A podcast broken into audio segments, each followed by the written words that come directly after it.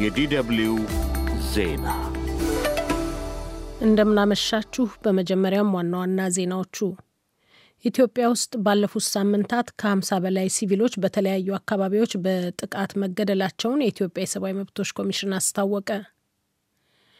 በአማራ ክልል ድርቅ በተከሰተባቸው አካባቢዎች ከፍተኛ ማህበራዊ ቀውስ እየተፈጠረ መሆኑ ተገለጸ። ድርቅ ባጠቃቸው የሰሜን ጎንደር ዞን ሶስት ወረዳዎች የደባርቅ ዩኒቨርሲቲ ባደረገው ጥናት 36 ሰዎች መሞታቸውንና ከ107 ሺህ በላይ ሕዝብም ለችግር መዳረጉን አረጋግጧል። የሀረሪ ክልል የሸዋሊድ በዓል አከባበር በተባበሩ መንግስታት የትምህርት የሳይንስና ባህል ተቋም ዩኔስኮ በማይዳሰስ ቅርስነት ተመዘገበ። ደቡባዊ ጋዛ ውስጥ የእስራኤል ወታደሮች ከሐማስ ጋር የሚያደርጉት ውጊያ ዛሬም ተጠናክሮ ቀጥሏል። የኢትዮጵያ የተባበሩ መንግስታት የሰብአዊ መብቶች ኮሚሽን ሰብአዊ የተኩስ አቁም እንዲደረግ ጥሪ አቅርቧል። ዜናው በዝርዝር ኢትዮጵያ ውስጥ ባለፉት ሳምንታት ከ50 በላይ ሲቪሎች በጥቃት መገደላቸውን የኢትዮጵያ የሰብአዊ መብቶች ኮሚሽን ዛሬ ባወጣው መግለጫ አስታወቀ። ግድያው የተፈጸመው በመንግስትና በኦሮሞ ነጻ አውጪ ጦር ኦነሰ መካከል የሰላም ውይይት ከተካሄደ እና ውይይቱም ከከሸፈ ከሁለት ሳምንታት በኋላ መሆኑን አዣንስ ፍራንስ ፕሬስ አስታውሷል። ኢሰመኮ ባወጣው መግለጫ የኦነሰ ታጣቂዎች ከኦሮሚያ ክልል አጎራባች በሆነው ቤንሻንጉል ጉሙዝ ክልል ውስጥ 17 ሰዎች ገድለው መንደሮችን ማቃጠላቸውን መግለጹን ዘገባው ጠቅሷል። በኦሮሚያ ክልል አርሲ ዞን ውስጥም ማንነታቸው ባልተገለጸ ኃይሎች በተፈጸሙ ጥቃቶች 30 ሰዎች መገደላቸውንም አመልክቷል። በጥቃቱ ከተገደሉት መካከል ጨቅላ ሕፃንን ጨምሮ ነፍሰ ጡርና የሰማኒያ ዓመት አዛውንትም እንደሚገኙበት ነው የተገለጸው። ቄለም ወለጋ ውስጥም የሉተራን ቤተ ክርስቲያን ዘጠኝ አባላትም እንዲሁ ማንነታቸው ባልተገለጸ ኃይሎች መገደላቸውም ተመልክቷል። የመንግስት ባለስልጣናት ለጥቃቱ ተጠያቂ ያደረጉት ኦነሰ መንግስትን ራሱ የጥቃቶቹ አቀነባባሪ ነው በማለት እንደሚከስ ዘገባው አክሎ ጠቅሷል። በአማራ ክልል ድርቅ በተከሰተባቸው አካባቢዎች ከፍተኛ ማህበራዊ ቀውስ እየተፈጠረ መሆኑ ተገለጸ። ድርቅ ባጠቃቸው የሰሜን ጎንደር ዞን ሶስት ወረዳዎች የደባርቅ ዩኒቨርሲቲ ባደረገው ጥናት 36 ሰዎች መሞታቸውን ከ107 ሺህ በላይ ሕዝብም ለችግር መዳረጉን አረጋግጧል። ከዚህ በተጨማሪም ከ72 ሺህ በላይ እንስሳት መሞታቸውን ይፋ አድርጓል። ድርቅ በተከሰተባቸው አካባቢዎች ለተጎጂዎቹ የሚቀርበው የምግብ እርዳታም ሁሉንም ያማከለ እንዳልሆነም ነው የተነገረው። ድርቁ ክፉኛ ካጠቃቸው የሰሜን አማራ አካባቢዎች የሚገኙ አርሶ አደር ሁኔታውን እንዴት ማለፍ እንደሚቻል አሳሳቢ ነው ይላሉ። በጣም አሳሳቢ ሆኖ ነው ያለው። እንስሳ በየሀገሩ ተሳዶ ነው ያለው። ተሰደደ ቦታ ላይ እየሞተ ሳሩ የሰው ሀገር የተሄደው ቦታ በጤናም በምንም በኩል በዛው ላይ እየሞተ ስለሆነ አሳሳቢ ሆኖ ነው ያለ። በጣም ከባድ ነው። እንዴት ብሎ ማለፍ እንደሚቻል ሁሉ አሳሳቢ ነው ሆኖ ያለ። ስምንት አባላት ያሉት የዩኒቨርሲቲው የጥናት ቡድን በጠለምት ጃናሞራና በየዳ ወረዳዎች ላይ ባካሄደው ጥናት ከ18 ሺህ ሄክታር በላይ ማሳ መጎዳቱን እንዲሁም ከ200 ሺህ ኩንታል በላይ እህል ምርት መቀነሱን መታየቱንም የቡድኑ አስተባባሪ ረዳት ፕሮፌሰር አምሳሉ ተበጀ ለዶይቼ ቬለ ገልጸዋል። የእንስሳት መኖና ተረፈ ምርትም ጉዳት እንደደረሰበት፣ የእንስሳት በሽታ መከሰቱንም አመልክተዋል። በአማራ ክልል ስምንት ዞኖች ድርቅ መከሰቱንና ወደ አንድ ሚሊዮን ሕዝብ ከድርቁ ጋር በተያያዘ እርዳታ እንደሚፈልግ የክልሉ አደጋ መከላከልና ምግብ ዋስትና ማስተባበሪያ ኮሚሽን ቀደም ሲል አስታውቋል። እንዲያም ሆኖ ዛሬ ተጨማሪ አስተያየት ለማግኘት ያደረገው ጥረት አለመሳካቱን የባህር ዳር ዘጋቢያችን አለምነው መኮንን ገልጿል። የሀረሪ ክልል የሸዋል ኢድ በዓል አከባበር በተባበሩት መንግስታት የትምህርት የሳይንስና ባህል ተቋም ዩኔስኮ በማይዳሰስ ቅርስነት ተመዘገበ። ዩኔስኮ የሸዋል ኢድ አከባበርን በማይዳሰስ ቅርስነት መመዝገቡን ያስታወቀው ከዚህ ሳምንት ሰኞ አንስቶ ቦትስዋና ውስጥ በመካሄድ ላይ ባለው የድርጅቱ ስብሰባ ላይ ነው።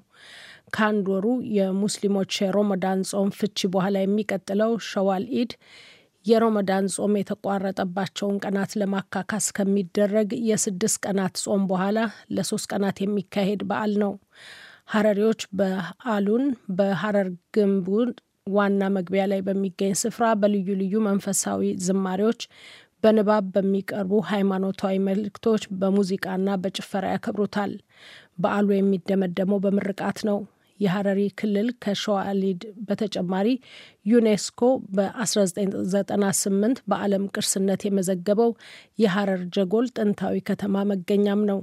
የሸዋል ኢድ በዓል በማይዳሰስ ቅርስነት በዩኔስኮ የተመዘገበ አምስተኛው የኢትዮጵያ ቅርስ ነው። አድማጮች የምትከታተሉት የዶች ቨለ ዲደብሊውን ዜና ነው።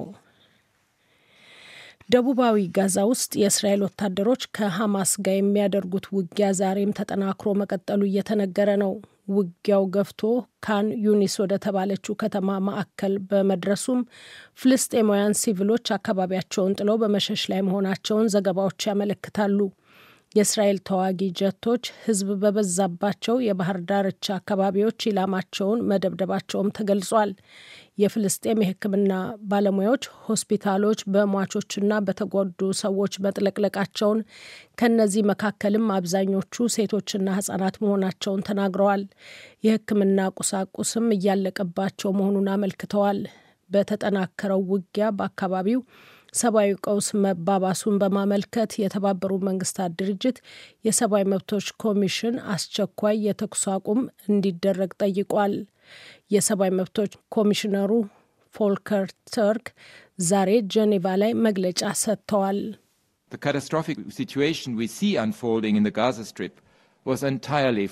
በጋዛ መስመሮች የደረሰው ጥፋት አስቀድሞ ሊገመትና ሙሉ ለሙሉ መከላከል የሚቻል ነው።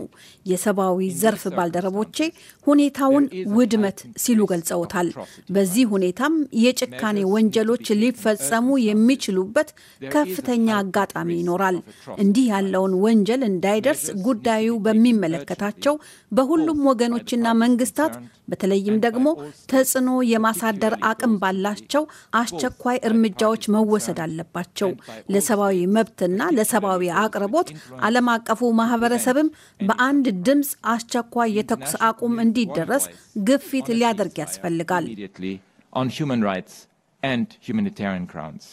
የእስራኤል ጦር በበኩሉ ሰሜን ጋዛ ውስጥ ግዙፍ የጦር መሳሪያ መደበቂያ በሆስፒታልና ትምህርት ቤቶች አቅራቢያ ማግኘቱን አስታውቋል። እስራኤል ሲቪሎች በሚኖሩበት አቅራቢያ ስውር የጦር መሳሪያ መጋዘኖች መኖራቸው ሐማስ ሲቪሎችን በሰብአዊ ጋሻነት የመጠቀሙ ማሳያ ነው ብላለች። የኔፓል ፖሊስ በህገወጥ መንገድ ተዋጊዎችን ወደ ሩሲያ እየመለመሉ በመላክ የተጠረጠሩ 12 ሰዎችን ማሰሩን አስታወቀ። ፖሊስ ይህን ያስታወቀው ለሩሲያ ሲዋጉ የሞቱ ስድስት የኔፓል ዜጎች መገደላቸውን ባለስልጣናት ካረጋገጡ ማግስት ነው። የኔፓል መንግስት ስምምነትን ካደረገባቸው ሀገራት በቀር ዜጎች በሌሎች ሀገራት ሰራዊት ውስጥ እንዳይገቡ አግዷል። ፖሊስ ያሰራቸው ተከሳሾች ለመለመሏቸው ሰዎች ሰነድ በማውጣትና የይለፍ ፈቃድ ወይም ቪዛ በማዘጋጀት በህንድና አረብ ኤሚሬት በኩል ወደ ሩሲያ በመላክ መከሰሳቸውን የፖሊስ ቃል አቀባይ ለፈረንሳይ የዜና ወኪል ገልጸዋል። ወደ ሩሲያ የሚላኩትም በደላሎች እስከ 8500 የአሜሪካን ዶላር እንደሚከፍሉም ዘገባው አመልክቷል። ኔፓል ሰኞ ዕለት በሩሲያ ጦር ውስጥ በቅጥር ነፍሰ ገዳይነት የተሰለፉ ስድስት ዜጎቿ መገደላቸውን፣ ሌሎች ደግሞ ዩክሬን ውስጥ መያዛቸውን አስታውቃለች። ካታማንዱ ሞስኮ ዜጎቿን ለቅጥር ነፍሰ ገዳይነት መጠቀሟን እንድታቆምም ጠይቃለች። ብዙሃኑ ጀርመናውያን የጀርመን የአውሮፓ ህብረት አካል መሆን ጥቅም እንዳለው እንደሚያምኑ አንድ ጥናት አመለከተ። ዩሮባር ሜትር የተሰኘው ተቋም ዛሬ ይፋ ባደረገው የቅኝት ውጤት መሰረት ከአስር ጀርመኖች ሰባቱ በአውሮፓ ህብረት ውስጥ መሆን ለሀገራቸው ጥቅም አለው ብለው ያምናሉ። በተመሳሳይ በህብረት ውስጥ ካሉት ሀገራት በጥናቱ ከተካተቱት ሰባ ሁለት በመቶ የሚሆኑትም እንዲሁ የአውሮፓ ህብረት አካል መሆን አዎንታዊ ጎን አለው ብለው እንደሚያምኑ መግለጻቸውን የአውሮፓ ፓርላማ ያስጠናው የህዝብ አስተያየት መመዘኛ ማመልከቱን የጀርመን የዜና ወኪል ዲፒኤ ዘግቧል።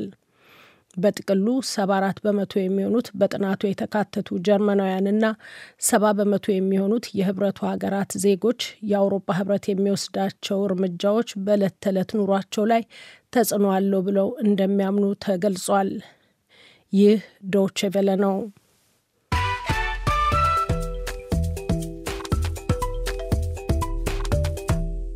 አድማጮች ከዶቼ ቬለ ዜናውን ለማጠቃለል ዋና ዋናዎቹን በድጋሚ ላሰማችሁ። ኢትዮጵያ ውስጥ ባለፉት ሳምንታት ከ50 በላይ ሲቪሎች በተለያዩ አካባቢዎች በደረሰ ጥቃት መገደላቸውን የኢትዮጵያ የሰብአዊ መብቶች ኮሚሽን አስታወቀ። በአማራ ክልል ድርቅ በተከሰተባቸው አካባቢዎች ከፍተኛ ማህበራዊ ቀውስ እየተፈጠረ መሆኑ ተገለጸ። ድርቅ ባጠቃቸው የሰሜን ጎንደር ዞን ሶስት ወረዳዎች የደባርቅ ዩኒቨርሲቲ ባደረገው ጥናት 36 ሰዎች መሞታቸውና ከ107 ሺህ በላይ ሕዝብ ለችግር መዳረጉን አረጋግጧል። የሐረሪ ክልል የሸዋ ኢድ በዓል አከባበር በተባበሩ መንግስታት የትምህርት የሳይንስና ባህል ተቋም ዩኔስኮ በማይዳሰስ ቅርስነት ተመዘገበ። ደቡባዊ ጋዛ ውስጥ የእስራኤል ወታደሮች ከሐማስ ጋር የሚያደርጉት ውጊያ ዛሬም ተጠናክሮ ቀጥሏል። ዜናው በዚሁ አበቃ።